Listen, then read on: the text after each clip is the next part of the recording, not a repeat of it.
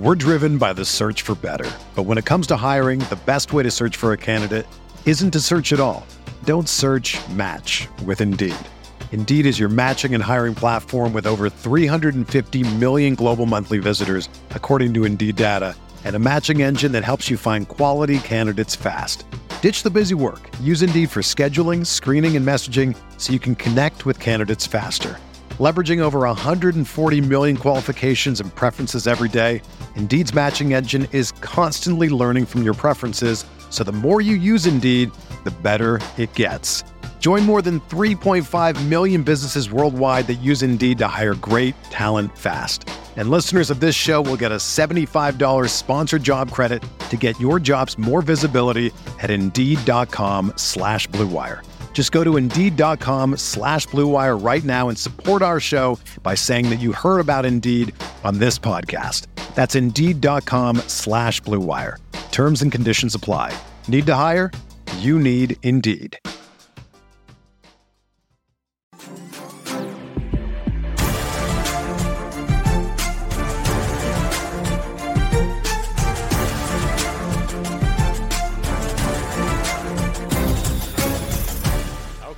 Welcome to the RotoWire Sports Gambling Podcast, sponsored as always by the greatest sportsbook, the only sportsbook as far as we're concerned, John. Uh, Bet MGM. Make sure, as always, you're using our promo code BETROTO. That's B E T R O T O. If you're gambling over at betmgm.com or on the BetMGM app, very convenient app. Uh, I have in fact downloaded it. Uh, very user friendly. I love it. Uh, and John, we have a, another huge NFL week coming at us. Uh, I just had my you know, kind of like look yourself in the mirror, cup of coffee of like, do I need this? No, I absolutely don't need No. it. I do not need it. Am I going to drink it anyway? Yeah, I sure am. So I'm fired up. I'm ready to go. Uh, unfortunately, we got six teams on bye this week, and you know, 13 games. That that's still a healthy amount, but you know, you got one of those on Thursday. Uh, we got only two games in the late window. You got a Monday game. I, I always dread uh, this part of the season when uh, you notice it. You know, you notice not having those, those two or three extra games. Yeah, absolutely. And and you know, you you wish that uh, they they would spread out that those afternoon games a little bit more. You know, so so you get some late afternoon action. It, it, it's funny uh, how it's flipped basically. Where coming into the season, you would have thought, and uh, I know that when we did the schedule release, you and I and a couple other people on the on the football staff wrote up our fit our like favorite games of the year, and I believe it was either me or someone in that article circled Bucs Rams as one of the best regular season Well, games. how could you not? and now it's like I I am hundred percent gonna have card Seahawks on on the main TV, and then just kind of have Tom Brady and uh, Matt Stafford having a mid off on, on the second TV uh, as as I'm enjoying Geno Smith uh, light it up. So it's it's funky, and uh, you know, like you said, with all those teams on bye us fantasy guys. Uh, a lot of teams of mine uh, have a similar shape, and therefore I've been dreading this week for fantasy for for a while. I knew that week nine was going to be a, a real Achilles heel for me, and uh, you know what, folks, got a lot of DeAndre Carter going this week. That that that's all you need to know. Whew. Uh, yeah, you're not alone uh, in that boat, and I'm very much looking forward to breaking down that uh, Atlanta uh, LA Chargers game, which. Um, you know, for a preview for for our next segment, I, I don't know about that line. I don't love it. Over at the Whalen know, Jim. Sportsbook, we yeah, at the Whalen Sportsbook, we have a different number for that game. I'll, I'll tell you that. uh, week eight last week, uh, I know you're coming in red hot. You were ten and five ATS with, with your picks over at RotoWire. Uh, I was nine and six.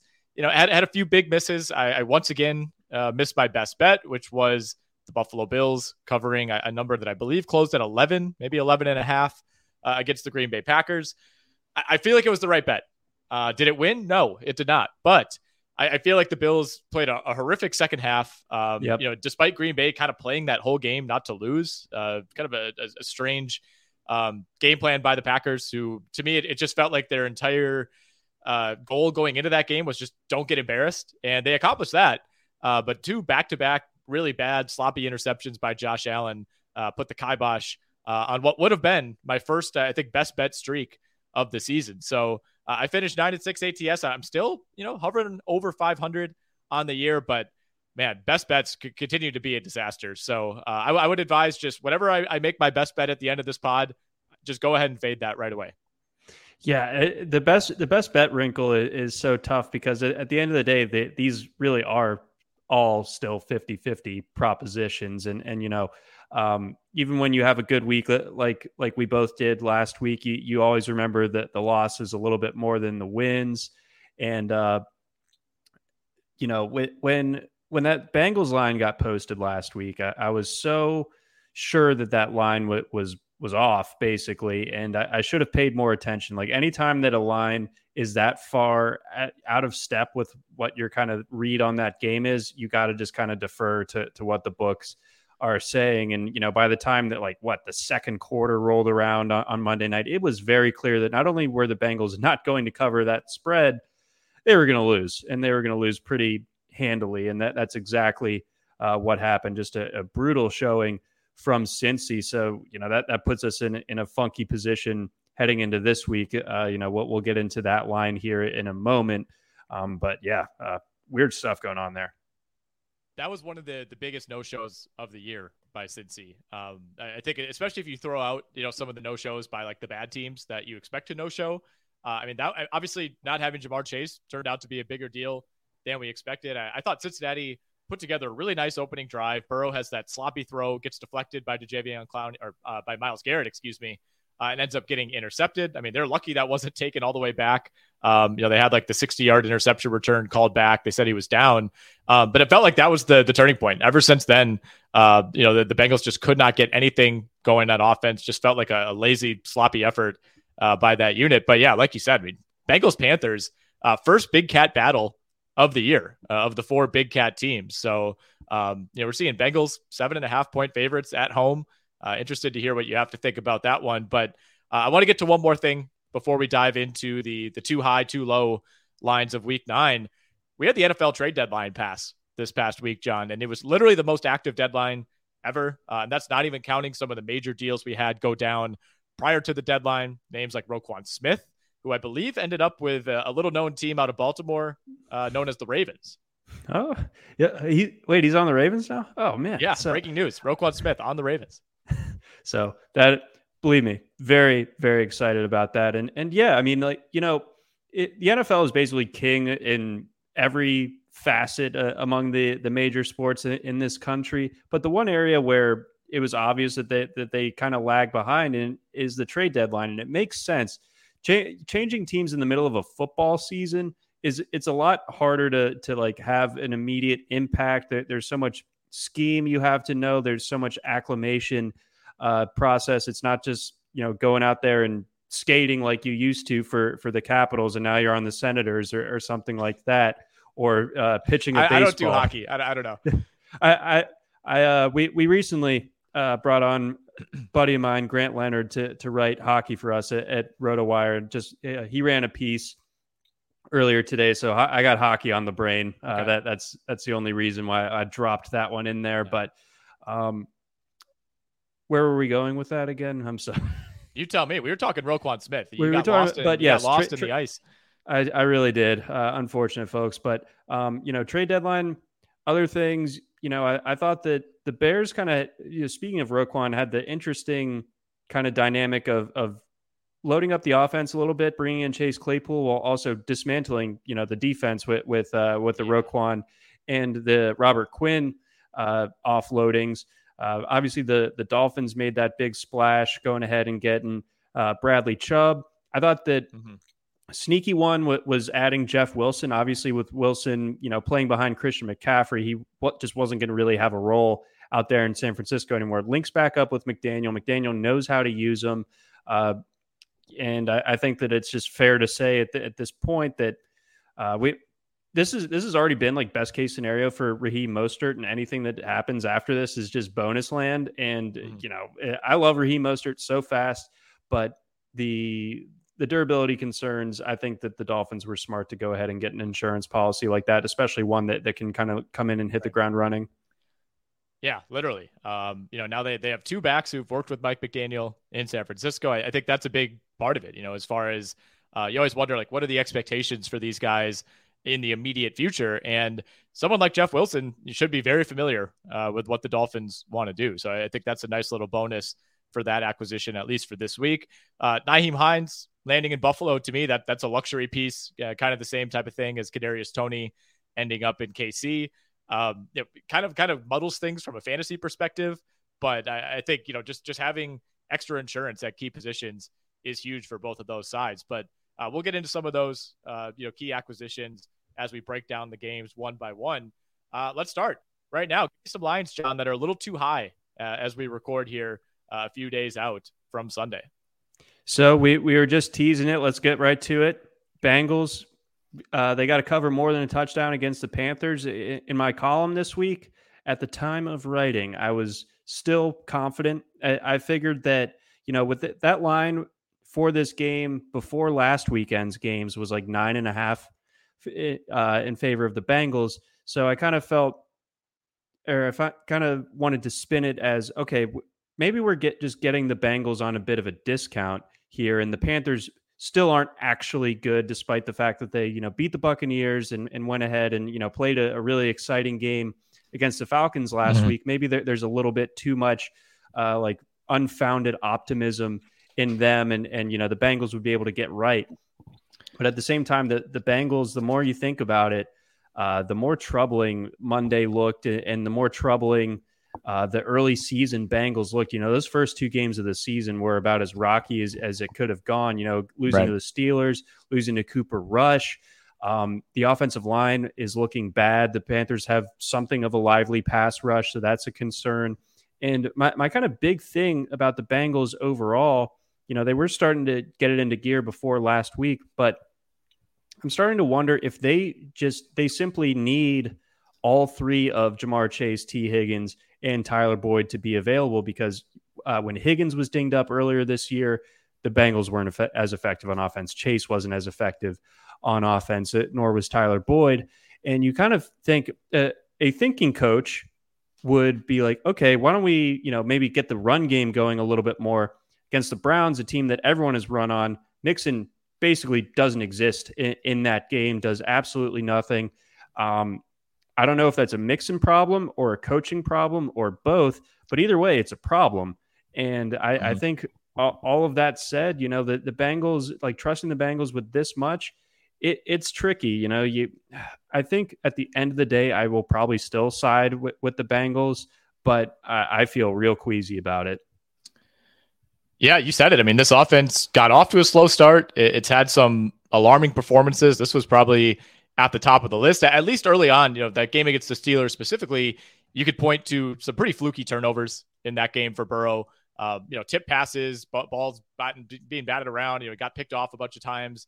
Uh, this was just really ugly uh, by the Cincinnati offense. Nothing was working. Guys were not getting open. I thought Burrow was just kind of taking taking the easy short looks when they needed to try to drive the ball downfield. And you, know, you mentioned the the issues running the ball. It's been ugly. I mean, they they have to lead the league in like carries that go for less than two yards. Uh, it's them and the Bucs. I feel like are the two teams that mm. they, they start every single first and ten is just a run into the middle for two yards, and then it's like, okay, what, what's the plan here? I think the offensive line is the biggest issue to me. Like I, I still think I know the numbers aren't great for Mixon, but like he he looks fine to me. He looks like the same player as last year. Uh, but this offensive line was supposed to be better than last season. Joe Burrow's on pace to be sacked roughly 10 more times than he was last year. And they were so alarmed by how often he was getting sacked last year that they made a point to go out and pr- improve this offensive line. And it just hasn't happened. Um, yeah, I, I think he's in. There's a basket of quarterbacks right now who clearly don't trust their line. Most of them are, are older, you know, Rodgers, Brady, Stafford. Uh, but that's kind of what I saw from Joe Burrow uh, against the, the Cleveland Browns is, you know, uh, what's his name? The uh, the left tackle, uh, Jonah, Jonah Williams, Williams, was just getting. I mean, that was just, that was awful. I mean, that was as bad as it gets. Like just whiffing, essentially sunned. Yeah, and it's it's one thing to have that happen against Myles Garrett, but you know, I think Garrett got him the first time, and then there were two more. You know, there's like some rookie seventh round pick just beating him straight up. I mean, that that cannot be happening to your alleged franchise left tackle. So I think the Bengals have some pretty major issues, uh, and I'm with you. I think this line is too high. I, think Cincinnati wins this game, but I, you know, in staff picks, I very easily took the Panthers to cover, and I do think that it, there's there's a, a chance that the Panthers are being overvalued in general. But I just I don't really know how you could trust the Bengals after last week. I think they need to prove that they can have that kind of explosive offensive game just once without Ja'Marr Chase. I mean, this is a team that scored 30 points two times so far. They did it seven times last year. Uh, the, the offense has not been the same. No, and that you know the that they need the offense. Like their their defense is fine, but they mm-hmm. they need to be clicking, and and you can just tell how like kind of rattling it is for them when their offense isn't clicking. They got so used to yes. it last year. Um, and when it's not working, they don't seem to have a ton of resilience right now, which yep. is concerning. Very, uh, very Packers esque in that way. Mm. Uh, I, am looking at that Chargers Falcons game that we we teased in the open. I, I just I don't understand how the Falcons are three point dogs here at home. No. I, I get that there's a big gap in quarterback play. I don't think there's a huge gap in coaching. If anything, I, I think the Falcons are the much better coach team. Um, mm-hmm. And we should say, you know, this line all the way back in, in May opened at six and a half. It was up at seven and a half uh, around week one, week two. So it has come down from there. But, uh, you know, the, the thing with the Chargers is like they had their bye week. They're coming off the bye. That's, that's always the narrative. It's like, well, Chargers are coming off the bye. They needed their bye week worse than just about any team in the league. But are they getting anybody back? Like they're going to come out of their bye week just as injured, if not more injured than they were beforehand. Like I don't think Keenan Allen is playing in this game. Mike Williams yep. already ruled out. Uh, you know, Rashawn Slater, he's not coming back. Uh, you, you know, Jerry Tillery, even on defense, was added to the injury report. J.C. Jackson, Joey Bosa, these guys are all nursing long-term injuries. I, I think there's this belief that like you hit the bye and all of a sudden all your injured players just come back. Like that's not the case for the Chargers here. Only the Chargers could find a way to get more injured during the bye, and and that that's that is like literally what happened with Keenan right. Allen. He said like, you know, I, I tried to do some training during the bye, and uh, it got worse. So, I mean, we we are looking at a situation, and you know, it's not like Josh Palmer even is hundred percent healthy at this point. You know, going through the concussion protocol. So, you know, all of a sudden a, a Chargers team that we could all point to coming into the season and, and say, we love what they have start, starting. There is no depth in this offense, though. And now, oh. now that's gonna you know come out to bear here that this weekend when you have DeAndre Carter and Josh Palmer and God knows who else, uh, you know, going out there. And we've seen the Chargers turn it to Herbert, you know, upwards of 50 times in a game. It's like 50 targets getting distributed to that group. Yeah. I mean, that could get, I mean, if that happens, that's terrible. So they absolutely need to get Ekeler going in this one to to kind of like keep things on track. Maybe Ekeler, you know, gets really involved in the passing game and, and that kind of smooths things over. But yeah, as it as it stands, um, I just I really like the Falcons this week as as home underdogs.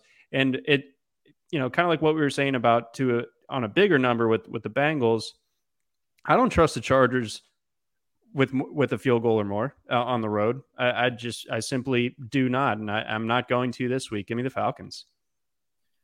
Yeah, I you know I'm looking at the advanced numbers on the Falcons defense, and um, it, it's not good. It's not good. We'll we'll say that. So I, I understand the the argument against the Atlanta Falcons here. They they are a bad defense, but like you said, I don't think the Chargers have the healthy weapons right now to take advantage of it. I, I, think it reminds me of them going into that Jags game.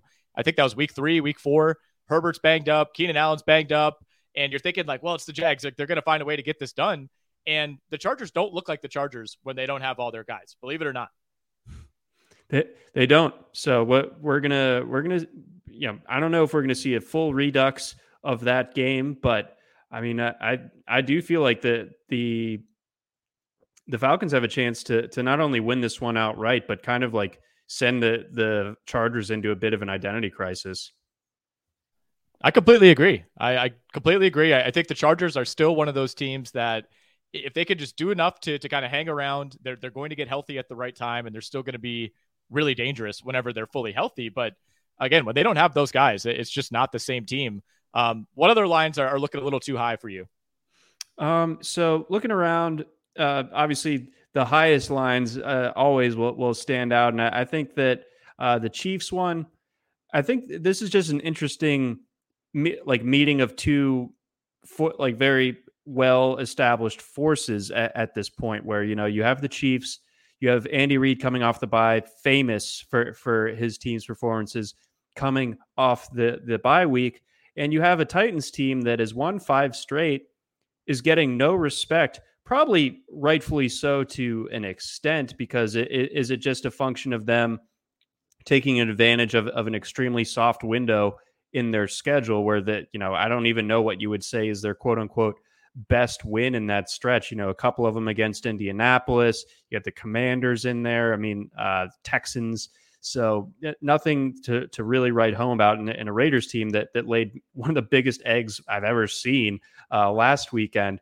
Um, so yeah, when it when it comes to this Titans team, obviously they don't have the talent and the firepower to to match um, Kansas City. And if it's no Ryan Tannehill out there, then this could really uh, become problematic. I, I, think the line would shift if Tannehill is out just because of how Malik Willis looked last week. But um, as it stands, if Tannehill's back, I think the Titans just ugly this one uh, up enough to where they they can keep this in that respectable zone mm-hmm. where they lose by like ten. Yeah, to me, I don't I don't know that there's going to be a huge difference between hobbled Tannehill and healthy Malik Willis in this game. I mean, obviously they they really really limited Willis last week against Houston and were able to get away with it really without any issue. You can't necessarily expect that against the Chiefs, but you know, I, I think the the game plan if you're the char- if you're the Titans is just control the ball as much as you can, keep it away from the Chiefs as much as you can. Like that's it's probably another big time Derrick Henry raid game. Um, and, and, you're just hoping to, you know, draw out these 9, 10, 11 play drives, even if they're ending in field goals, you're okay with just not letting the Kansas City offense on the field. So I, I could see this playing out in some ways, uh, like Green Bay, Buffalo last week, where it's, a convincing win for the Chiefs, but ultimately that number proves to just be a little bit too high. And you know, we should note, I mean, the Titans held the Chiefs to three points midway through last season. That's that's kind of when the the Chiefs offense was hitting rock bottom, and we, we were asking if Patrick Mahomes was good anymore. Yeah. Um, it, it, turns out that he was still, in fact, good. He did not just magically uh, forget how to play football midseason. But um, you know, Andy Reid always great off the bye, but Mike Vrabel's kind of low key had his number about as much as anybody has these last few years. Um, I'm looking at that Ravens game, John. Uh, we got the Ravens at the Saints on Monday Night Football. Ravens are two and a half point favorites. I, am I'm, I'm pretty yiked up to see what what Roquan Smith looks like on this defense. I think he's going to be an instant impact guy. I, I feel like you could put him on any team with no preparation, and he's just going to add value just just by being the the tackler that he is. But we got really bad news on Rashod Bateman today. Uh, you know, we, we knew he wasn't going to play in this game, but he's out for the year. Uh, you know, Gus Edwards is banged up. J.K. Dobbins is still on IR. Mark Andrews uh, did not practice on Thursday. Uh, doesn't really mean all that much because of the the extra day with Monday Night Football. But I, am not sure I, am ready to to trust this Baltimore offense, especially if Mark Andrews ends up not playing in this game. And if that happens, we'll we'll see this line move a little bit. But um, I'm just having a hard time getting a handle on this one. You know, you mentioned the the Raiders completely laying an egg against New Orleans last week. I'm trying to decide how much of that was New Orleans versus how much of that was the Raiders just being a bad team. Right. So that that's tricky. And, you know, anytime that we discuss the Ravens this year, unfortunately, you know, injuries is is gonna kind of have to be at the at the forefront of the discussion. And you look at, you know, just the sheer lack of what even if they were at full strength coming into the or coming into this game, even if they had Mark Andrews and Rashod Bateman, you still wouldn't say that that's like a particularly loaded group of skill guys. And, you know, when you take Bateman off the table for sure, and you have Andrews, who I could, see, I have a, a sneaking suspicion with the bye on the other side of this game. They hold him out. I think that they must have been encouraged enough by what Isaiah Likely was able to do against the Buccaneers to where it's like, okay, he's just going to kind of be our move tight end all game. We'll have Josh Oliver be, be the blocking specialist, and, and that'll kind of be that. Um, we're going to see DeSean Jackson make his Ravens debut this week. So low key kind of excited about that. I think Devin Duvernay is turning into, you know, it, at the very least, a legitimate NFL receiver, which is um, a rare sentence to say for anyone that was drafted to play receiver by the Baltimore Ravens. They, they, they really uh, are not good at that. But I, I think the mm-hmm. Their second half, and you could also argue that this was, you know, more on the Bucs than, than the Ravens, but the Ravens finding their, their way in the second half, running for 200 yards on, on the Bucs defense, and also mm-hmm. having Likely break out with, with Andrews on the sidelines. I mean, I that might be the kind of turning point of the of the Ravens season. And I thought, despite the Bucs making that game close at the end, I, I felt like the defense for for the most part played well, and it didn't feel like they were totally melting down. Even if the you know the the kind of late run that the Bucs had uh, might might tell a slightly different story. So this is a low low yeah. spread, and I definitely understand your your concerns. But I think that the Ravens are about to make a bit of a run here. But I, I think that this Monday night game is their toughest test for at least a little while, maybe up until uh, yeah. December. And I, I, was just mentioning the Bucs earlier. Um, that's a, that's a, one other spread that I thought was a little bit too high. I think that really basically, yeah. I mean, it's it's three points right against the Rams. I did uh, looking at uh, RotoWire, we have this awesome against the spread standings page.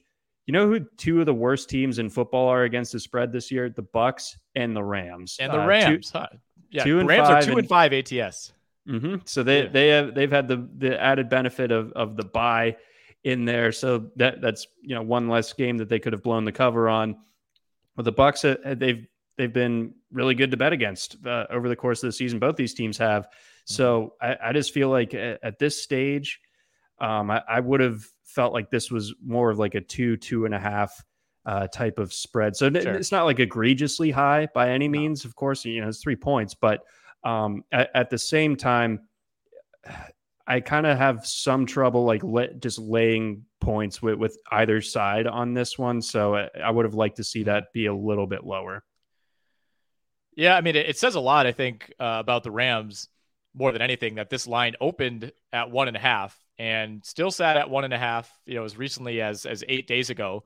Um, but I, I think we're, we're, what we're maybe not factoring in here is the possibility that Cooper Kupp is not available for this game. And you know, he was he was at practice on Thursday. Uh, it sounds like he was very very limited. I, I think this could end up being a true game time call. Would not surprise me if there's some uh, gamesmanship afoot here by the Rams, uh, making it seem like he has a better chance to play than he does. Um, I mean, I mean, the Bucs have been awful. I mean, it feels like they shouldn't be favored against anybody. So I, I get your your hesitancy uh, seeing that number, but I, I I feel like I'm walking right into a trap. But I, I kind of like the Bucs here. Like I, I think I think the Rams are somehow maybe more of a dumpster fire than the Bucs are right now. And losing Shaq Barrett last week, that's going to be huge for the Tampa defense. But I think if, if Cooper Kupp, even if he's limited, I mean, what does that leave the Rams offense at this point? No, absolutely nothing. Uh, and they they yeah. decided that they hate Cam Akers. Cool, yeah. uh, but they don't trade him at the same time. Uh, so yeah, but I mean, this is a this game is a, is a real Spider-Man meme. But like the the Spider-Man in, in both these cases are dumpster fires.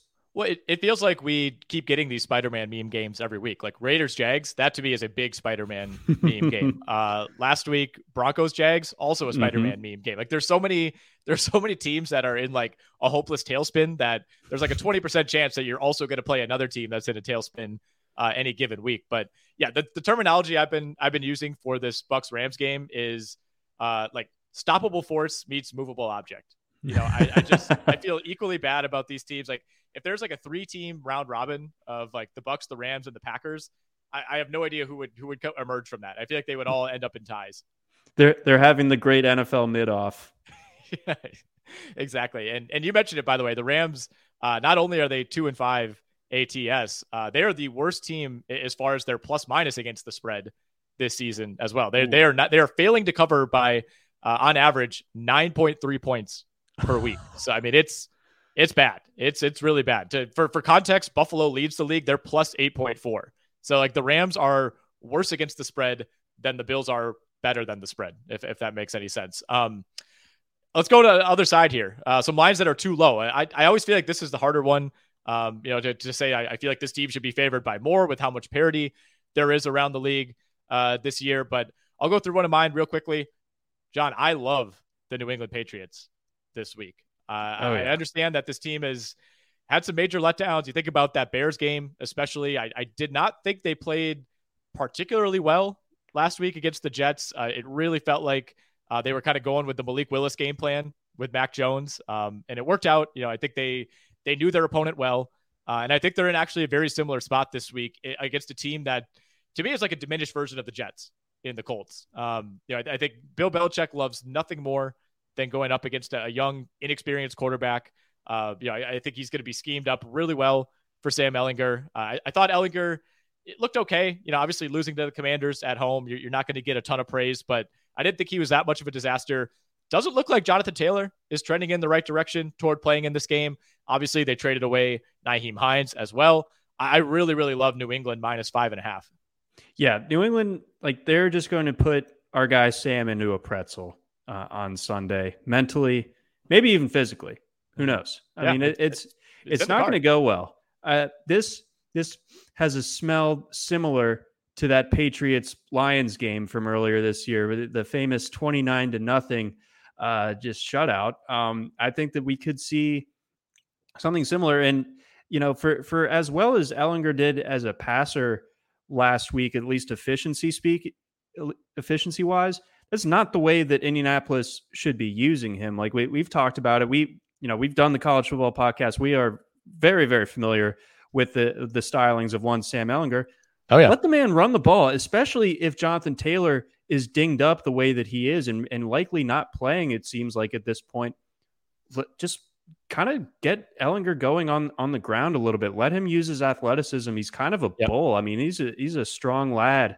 Let him let him push the pile a little bit, guys. I mean, Agreed. I I just don't think that the more times that you ask him to drop back, uh, the likelihood of your your, your winning uh, goes up. Yeah, that was the thing I was most disappointed about. Is I kind of thought, and you know, it's tough to change your entire offense over the course of a week, but I, I thought we would see a, lot more RPO. I thought we would we, you'd see ways trying to unlock Jonathan Taylor, and in a lot of ways, it just kind of felt like the same offense, but you're subbing in Ehlinger for Matt Ryan. I know. I think he ended up running the ball six times for like 15 yards. You know, nothing major there. I want to see more designed runs for Sam Ehlinger. I want to see more RPO. Uh, maybe even throw in some option. I, I, don't even care. I mean, just do do something different. Uh, because to me, that felt like the point uh, of, of getting away from Matt Ryan and specifically not going to Nick Foles. You know, you have mm-hmm. another proven option on that roster, but I think the reason you go to Ehlinger is you want to really shake up the offense uh, and particularly get that ground game going. And look, if, if you're not able to do that, against the Commanders. I, I don't feel great about your chances to do that on the road against the New England Patriots. I'm also looking at this Dolphins Bears game, and the line sitting at Dolphins minus four on the road. We we saw this Dolphins offense after a few weeks of kind of you know lackadaisical play. You got different. You got three different quarterbacks rotating in. You know, kind of chaotic. We, we saw that offense. You know, look more like the, the the passing game that we saw earlier in the season to me, four points. I, I, know you're on the road, you're outside. It, it's it's a little bit different playing at Chicago. It's going to be windy this weekend, uh, but still, I I think this could easily be five six points uh, in favor of Miami. Um, what what say you on that? Well, it's interesting that that you circled this game because uh, when I looked, I believe it even earlier uh, in the day before we we sat down to record that it was Dolphins minus five actually. So the fact that it's it's down to four I, I just kind of wonder what what's going on there, what's kind of fueling the movement there. Maybe some public money coming in on the Bears after they look, you know, like some semblance of an NFL football team over the over these last couple of weeks. But yeah, I I think that the Dolphins, if the Dolphins play their game, they're winning this one going away. It's I guess that therein lies the question. You know, just yeah. playing at Soldier Field, things can get a little murky, a little bit ugly. But even still, I I, I like I, I, kind of agree with you where, or I don't kind of agree with you. I, I do agree with you where uh, this line feels a bit low, and I feel like the Dolphins could win this one rather comfortably. And for me, the, the ones that stood out as too small, um, I feel like the Packers are going to crush the Lions. Um, I, I, think that uh, you know you you view the Packers in a slightly different way than I do, I do. of course, but I I somehow came away from Sunday night's game I wouldn't say encouraged or saying that they're about to make a run of any sort, but I felt like there were some there were some moments in there where it's like, okay, like there's Aaron Jones, there's Aaron Rodgers dropping back, biding time, buying time, and and making throws down the field. And obviously, mm-hmm. it's not an ideal group of guys that he's playing with, but Doubs, I thought for the most part played well, and you know, Samori Toure maybe he's a guy. You know, who who knows? But um, uh, and T- Tonyan's been looking better. I think he he looks comfortable coming off the knee. Yeah, and and I just think that the Lions are primed to get smoked. Kind of. I, I feel like that this is going to be kind of a, a another like rude awakening for this Lions team that I think both both you and I really you know we're kind of pseudo pulling for coming into this season. I mean, Dan Campbell's so fun, but uh, it, this is just not working uh, in Detroit, unfortunately. Mm-hmm. And I think the Packers are, are going to to win there uh, comfortably. And then uh, my other one, big spread, but I think the Bills just paced the Jets this week. I like, think so too. Where, where, whereas they weren't able to cover against the Packers last week, I felt like I, I was leery of, of them covering that number just because the Aaron Rodgers factor can like somehow, if he taps into it, keep that game relatively close. Uh, the Jets don't have that. They, they have quite the opposite, in fact, yep. in, in Zach Wilson. And, you know, for, for the goodwill that the Jets were able to build late September, early October, I think it's melting away pretty quickly in light of the Breece Hall injury. And I think that the Bills just kind of, with, with, it being a division game too, kind of really stick mm-hmm. it to them. I think the worst thing for the Jets was the Bills having that second half that they did against Green Bay. Uh, you know, I'm on the same track as you. I, I didn't want to put it in my lines that are too low section because the Bills are 11 and a half point favorites and they are on the road, uh, albeit a short road trip uh, a situation where they should be very comfortable. But yeah, I'm with you. I, I think they, you know, they, they win last week by 10, but I don't think the Bills felt good about that. I think the Packers came away from that game feeling better about themselves than mm-hmm. the Bills did. And the Bills to me seem like the type of team that wants to avenge that a week later. So yeah, I, I, I look at this as kind of a wrath game uh, for the Buffalo Bills. And unfortunately, it's the Jets uh, on whom that that wrath is going to be taken out. So I like that call a lot. I, I definitely took the Bills to cover this game in staff picks. I mean, if there's ever going to be a game this year that's like, I, I think it was a wasn't there like a Patriots Titans game like 10 years ago that was like 53 to 3 or 58 to 3 or something i like, think that happened in the snow too like it, it's just, like what it, what is yeah. happening in the, if there was if there was ever going to be one of those games this year this would be the one yeah, I think so too. So it, it has mm-hmm. got that that similar vibe. I, it, I wonder if Buffalo could. I don't know if they have a throwback that's quite as good as the Patriots with the red. I think that they were mm-hmm. wearing on, on that day. Uh, the Patriots reds, very good. That's the only nice thing I ever say about them. But uh, regardless, mm-hmm. really good spot for the Bills. All right, before before I do the read, I lost my best bet yet again, as we've been over. Uh, you won yours, uh, so you're in very good shape here. Uh, I, you know, you, you brought up Packers Lions, and we talked about Bears Vikings as well. Part of the reason that I really like, or Bears uh, Dolphins, excuse me. Part of the reason that I really like the Dolphins over the Bears, and part of the reason I assume that you like the Packers uh, on the road at Detroit is, you know, both Detroit and the Bears are, are were sellers at the trade deadline, and I, I think it's tough to quantify, you know, what that really means, uh, like for a team psychologically. But I think the Bears, especially, like losing Roquan Smith on that defense could be disastrous. Like I, I, think over the course of the rest of the season, you know, maybe you find ways to compensate, but going from having that guy to just abruptly not having him, I, I think he's going to be really tough to replace. And you know, with Detroit, you know, losing T.J. Hockenson, not quite as dramatic, of course, but this is already an offense that you know might have a, a limited DeAndre Swift if he's available at all. Um, you know, the receiving corps has been perpetually banged up since week two or week three. Um, you know, t- to me, I, I, think teams like that that are shedding real assets that have helped them win games this year uh, just kind of pushes me against them at, at, least for this one week after the deadline.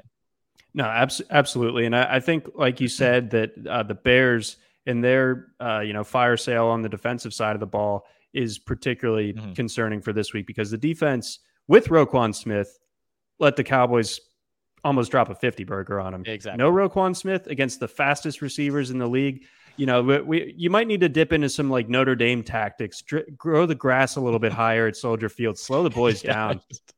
Yeah, there's like pine cones all over the field. Uh, yeah, we've if seen, that's legal, absolutely.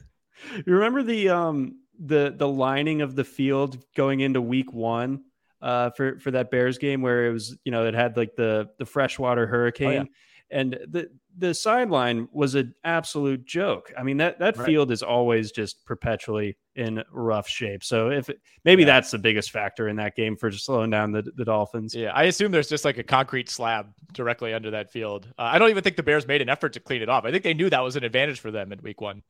They, they 100% did. It's like, okay, boys, this is our chance, and mm. and you know what? Frankly, it was. All right, it's time. Let's knock this thing out. Kick off week nine of the NFL season with the king of sportsbooks. Sign up with BetMGM using promo code BETROTO. That's B E T R O T O, BetRoto. And your first wager is risk free up to $1,000. Visit betmgm.com for terms and conditions. Arizona, Colorado, Illinois, Indiana, Iowa, Kansas, Louisiana, Michigan, Mississippi, Nevada, New Jersey, New York, Pennsylvania, Puerto Rico, Tennessee, Virginia, Washington, D.C., West Virginia, Wyoming, or Ontario only. Must be 21 years or older to wager, 19 or older in Ontario. This is a new customer offer only.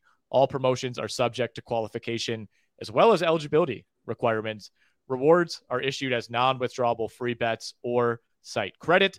Free bets expire seven days from issuance. And as always, this includes the MDPs, the Michigan Disassociated Persons. Please, please, we're begging you, gamble responsibly. Do you have a gambling problem? Call 1 800 NEXT STEP in Arizona, 1 800 522 4700 in Colorado, DC, Kansas, Louisiana, Nevada, Wyoming, or Virginia. 1 800 270 7117 for confidential help in Michigan, 1 800 Gambler in Indiana, Maryland, New Jersey, or West Virginia, 1 800 Bets Off in Iowa, 1 800 981 0023 in Puerto Rico. Call 877 8 HOPE NY, or you could text HOPE NY in New York. Call or text the Tennessee Red Line at 800 889 9789 in Tennessee, or call 1 888 777 9696 in the state of Mississippi. In Ontario, listen up, Canadians. If you have any questions or concerns about your gambling or the gambling of someone else close to you, please contact Connects Ontario at 1 866 531 2600 to speak to an advisor free of charge. I believe this is more of a counselor than like a betting advisor. So keep that in mind. Sports betting is void in Georgia, Hawaii, Ohio, and Utah as well as other states where it's prohibited. Obviously, promotional offers not available in Nevada and New York. Uh, I need to win my best bet, man. I, my vocal cords. I can't keep doing this. Yeah, I mean, you're you're like uh, you know Rocky in, in the first, and I'm I'm I'm here. I'm your trainer. You're you're spitting into a bucket. Um, I'm the Popeyes but, beam, like the worker. but oh, yeah, Ontario. but frankly, yeah. um, if if I'm someone that is just listening to this podcast for the first time and I don't have the BetMGM app and my phone, my iPhone storage is totally full, I'm erasing pictures of key moments in my life. Yep. I'm erasing important banking apps off my phone mm-hmm. to download the BetMGM app. Thanks to you. Thank you. Yes, I, have been doing the same. I actually have a separate phone just for the BetMGM app that I carry around with me, 100% dedicated to the BetMGM app. I don't want any distractions. I don't want any of these riffraff apps like Twitter, Instagram, you know, texting, things of that nature. It's just no. BetMGM. Uh, and by the way, you can also bet over at betmgm.com. Uh, and if you use our code BETROTO, as you just heard, B E T R O T O, that first wager is risk free up to $1,000. All right, let's get back into week nine of the NFL season, John. Um, so any games that we have not hit yet? I feel like we covered a lot of ground here. Uh, I've, I've been intentionally like dancing around Raiders Jags. Uh, I, I, don't know if you read my uh, beating the book column over at RotoWire this week.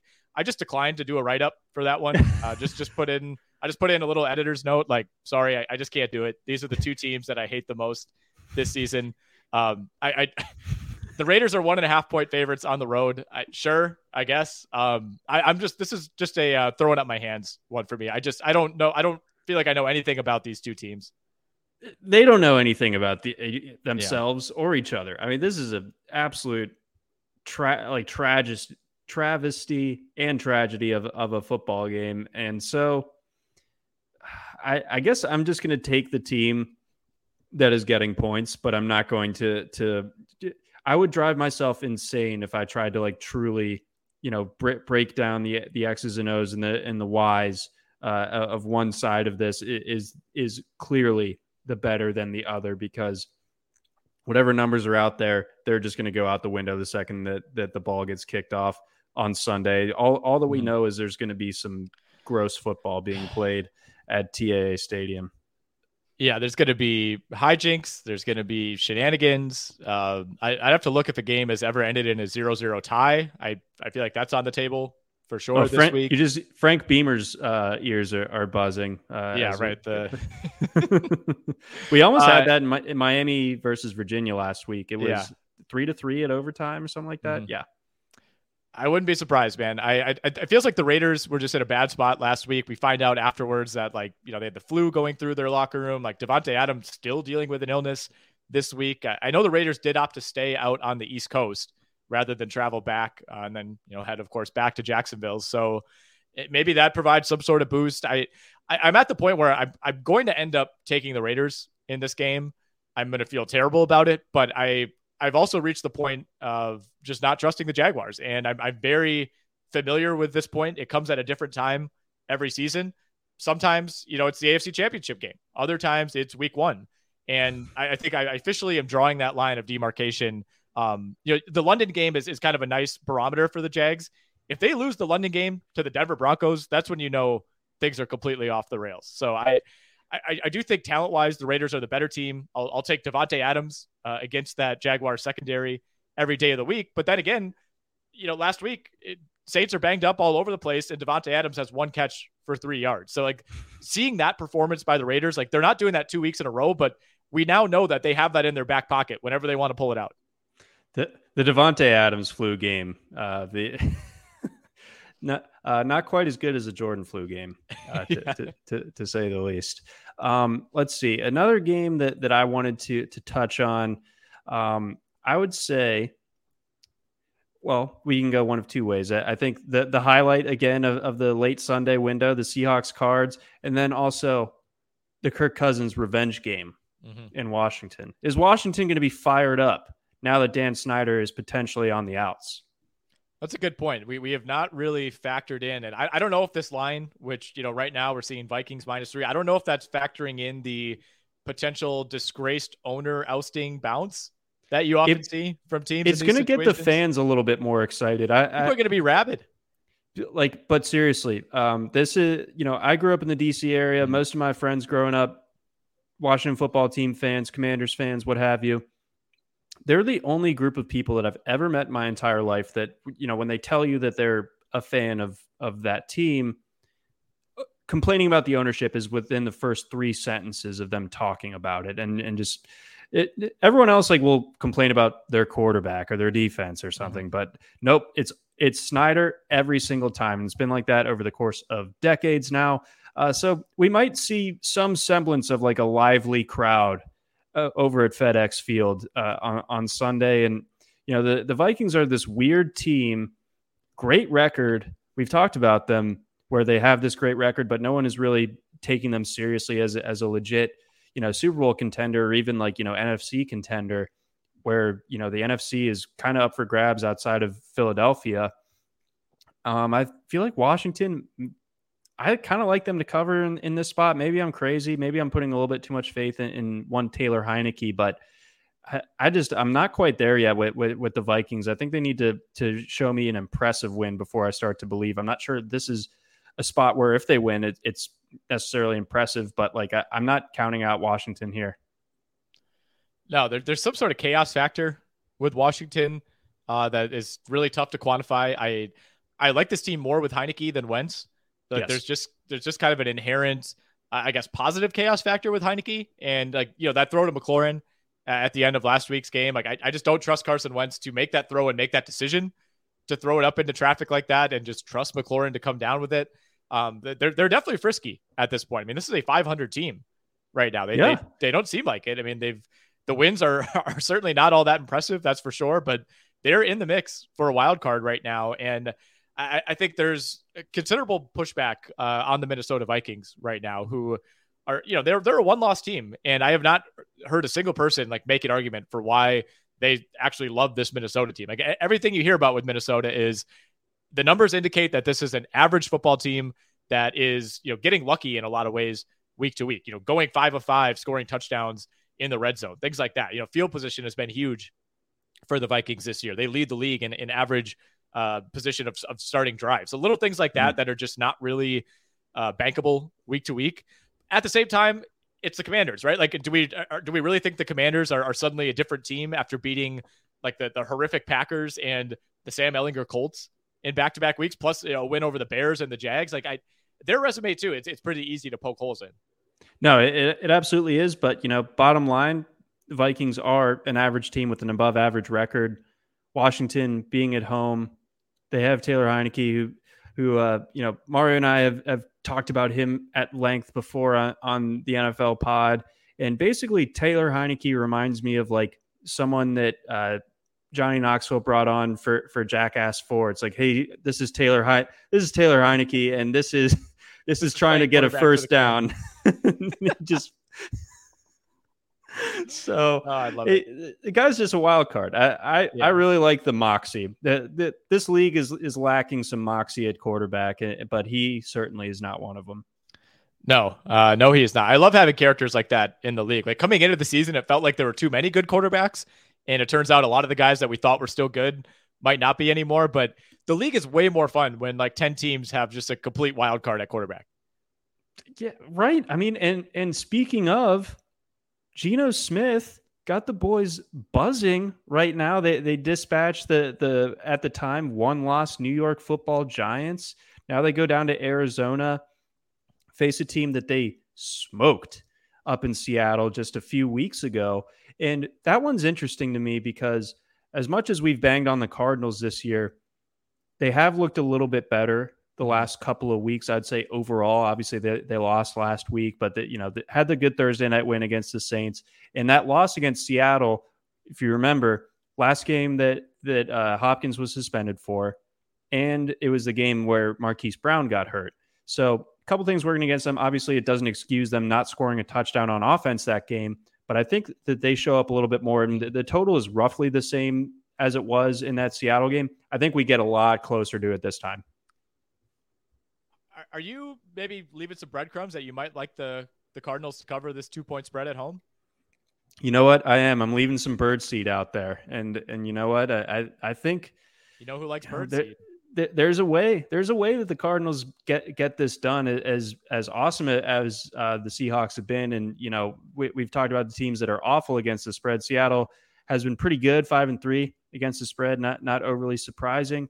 Uh, when when we look at it now, it's surprising, you know, if going into the season to to say they'd be that good against the number this year, but they're tough. Uh, the the the Cardinals, we know that they have the explosive weapons, and I, think that maybe there's just a little bit too much inexperience in, in this Seattle secondary. Maybe uh, Arizona is able to find a way, and I, I think uh, two of the three home games that Kyler has had against the Seahawks, the the Cards have covered the spread. I think the only other one was was that like wild Sunday night game that had like the the mm-hmm. famous DK Metcalf chase down. Yeah, that train you hear in the background is the Geno Smith Express uh, pulling through Arizona. Um, I this game is is really tough for me. I, I like going through and, and kind of making my leans just with straight up picks this week. It's like I, I once again feel like I like too many road teams, so it, it, leads me to question a game like this of like, you know, could Arizona trip trip up Seattle? I, I'm with you. I like the total in this game more than I do picking one of the sides. Like I, I think we go over 49 and a half. I think we get a complete flip flop from what we saw in that first game, which, like you said, also carried a really high total. Complete letdown, had some weird turnovers. Like both defenses, I felt like actually played really well in that game, had some big time stops. Seattle's defense, especially, which, by the way, over the last three weeks, Seattle is the second best defense in the league. Uh, in terms of EPA. So like that that defense is coming around. I, I still don't fully trust it, and I, I, think the Cardinals have a a little more oomph, if you will, uh, mm-hmm. with DeAndre Hopkins than they did even with Hollywood Brown, who was playing really well uh, before he went out. So I, I, think we get a close game. This, this to me is a, a big time stay away. Um, but you know, Cardinals at home, not the greatest home field advantage, maybe arguably not a home field advantage at all, given how that's gone for the last calendar year. Uh, but nonetheless, you know, it's better than playing this game at Seattle. So I, I just I, long-winded way of saying I, I don't really have a, a, great lean on this one. Um, one last thing to, to, touch or, on no, there. Go ahead. Uh, I know what we we've gone over coach of the year many times this okay. year, but but quickly, Pete Carroll right now. What do you think? I mean, is, is he's in the top five? He's plus twelve hundred, so twelve to one over at BetMGM. Yeah, I think that narrative is going to get stronger and stronger. the The problem is, coach of the year is right now very closely tethered to what happens with the Eagles. If the Eagles go, uh, obviously, if they go seventeen and zero, oh, Sirianni's winning it. Yep. If they go 16 and one, he wins it. If they go 15 and two, he probably wins it. You know, so like I, I do think that kind of skews the market because when you have those outlier seasons where you're, you know, if you're losing two or fewer games, you almost automatically get coach of the year. That that's kind of how it works. And like Brian Daboll still lingering there uh, at plus 325 over at BetMGM. I actually don't like that bet. I, I think the Giants are going to fade and still be a team that exceeds expectations overall. But I think they needed to maintain like this, you know, crazy pace for for Daboll to beat out someone like Sirianni. But you know, narrative wise, I love it for Pete Carroll because coming into the year, I think a lot of people like maybe if you don't like Russell Wilson, that's fine. But most people were siding with Russell Wilson on the football side of this, right? I mean, the conversation was, could this be Pete Carroll's last year in Seattle? Is, is this it? You know, Seattle, if they win four games this year, do they just move on and clean house? And it kind of turns out he was right all along about a lot of things. And Seattle's going to end up being a, a, much better team than Denver when all is said and done. They're going to have a good chance to get a wild card spot, I think, in the NFC. Uh, so narrative wise, I, I think he's going to have the best narrative to me, it's just a question of how many games do the Eagles lose, and, and does that open the door for someone else to sneak into the race? But I would say right now is the time to bet Pete Carroll because I think that number is going to keep getting lower.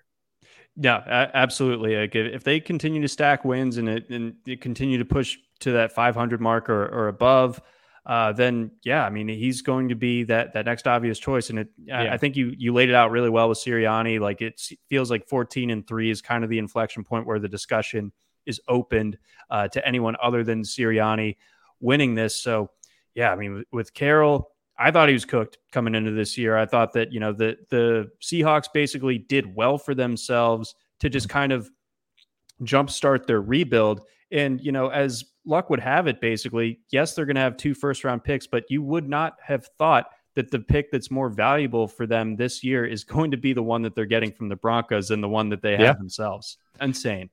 That well, that's the thing. I mean, everyone talks about the the trade and you know the monster package that Denver sent to Seattle, but you know we're not talking about the positioning of those picks. Like in the NFL, it's not as big of a deal. Like in the NBA, we're, we're always talking about like, well, how high is the pick that the Lakers are, are handing to the the Pelicans this year? Like that could end up being what what like the fourth overall pick, depending on how things go for Denver. I mean, it's it, it's insane uh, how that trade has has kind of reversed itself already, and it's just going to keep paying dividends in the future for Seattle.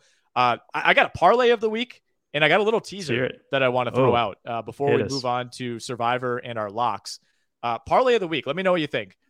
You could parlay just just money lines here, not even spread. So Pats to beat the Colts, Bucs to beat the Rams, and the Falcons as underdogs to beat the Chargers. Those three happen. You parlay it. You're looking at around plus 450 at BetMGM.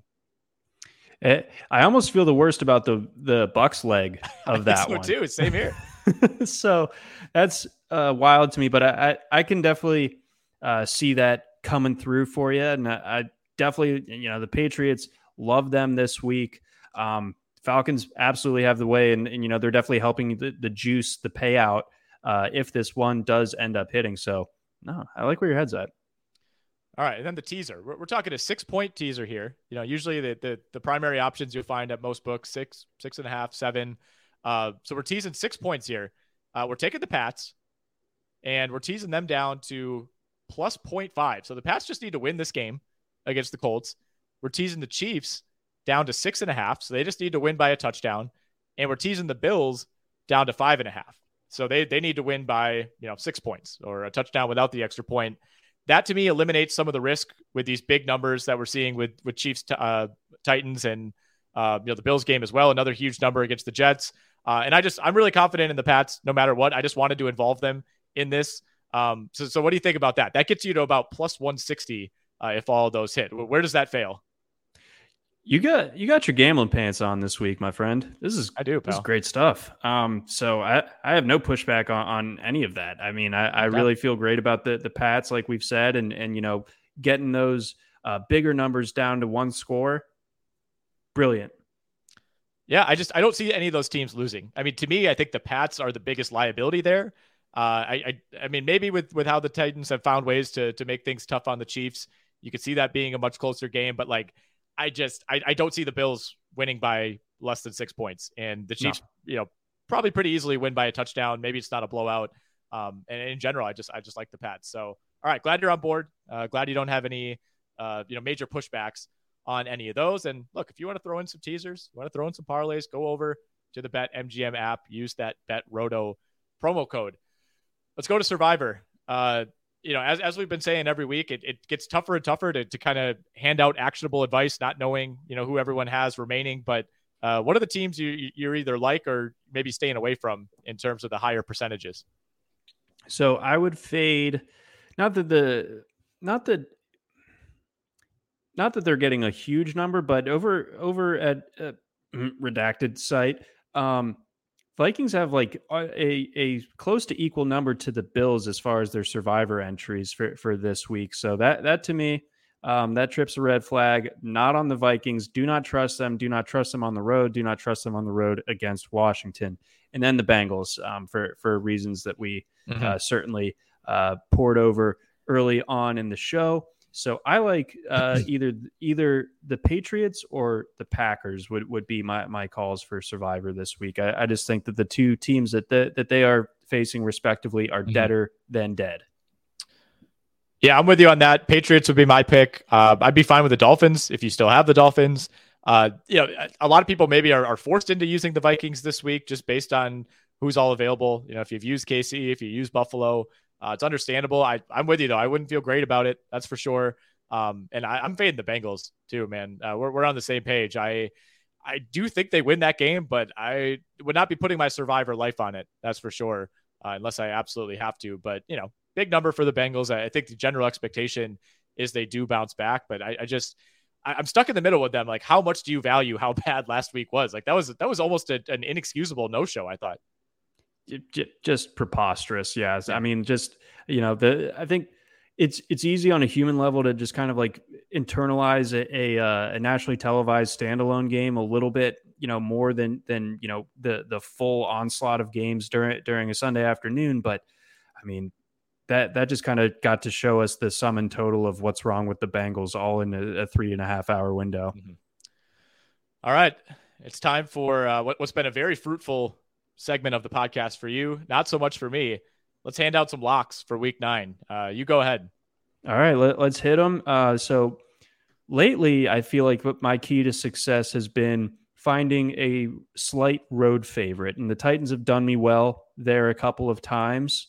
Uh, this week, I'm going to to follow along that similar line, not with the Titans because that line is large. Patrick Mahomes scares me to no end, so I'm going to leave that alone.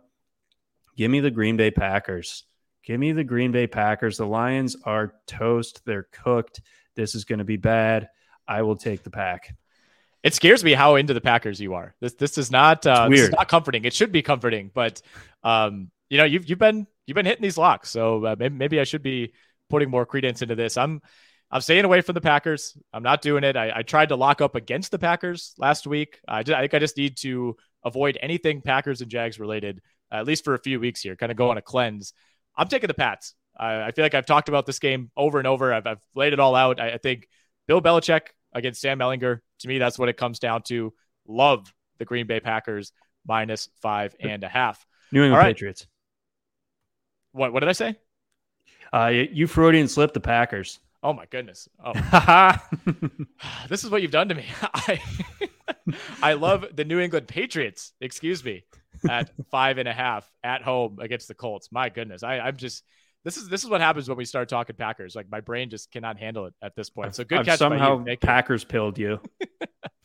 yeah, it's like I, I somehow got tripped into just locking up the Packers minus five and a half. I guess. uh, anyway, one more time. Patriots minus five and a half. You're going Packers minus three and a half. We will return to those bets uh, this time next week. But we thank everyone uh, who's following along live, everyone who listens uh, either on Spotify, on the podcast app, wherever you get your podcast. We have loved doing this pod all season. Uh, it's the highlight of my week, that's for sure, John. I love it. You know, this is this is a great way to to like end the Thursday, segue into into the weekend. Yep. And I mean, it just yeah, it just doesn't get better than talking talking bet and talking pig with my guy Nick. So yeah. good stuff. Talking man. talking some pig. Nothing better than that. Uh, as always, make sure you're using that promo code BETROTO B E T R O T O over at betmgm.com or on the BetMGM app. Whether you're a world class athlete or a podcaster like me, we all understand the importance of mental and physical well being and proper recovery for top notch performance. That's why I'm excited that Unifyd Healing is sponsoring podcasts on the Blue Wire Network. Unifyd Healing is a new and super innovative global network of wellness centers powered by Energy Enhancement System, or EE System. If you haven't heard of the EE System yet, then you'll want to listen up. This technology promotes wellness, deep relaxation, purification, and rejuvenation. Wherever you are across the globe, access to a center is easy and affordable. Interested in experiencing the EE System technology for yourself? Go to unifydhealing.com slash bluewire to learn more and find a center near you. That's unifyd, U-N-I-F-Y-D, healing.com slash bluewire. No material or testimonials on the Unifyd Healing website are intended to be viewed as medical advice or a substitute for professional medical advice, diagnosis, or treatment. Always seek the advice of your physician or other qualified healthcare provider with any questions you may have regarding a medical condition or treatment and before undertaking a new healthcare regimen, including EE system.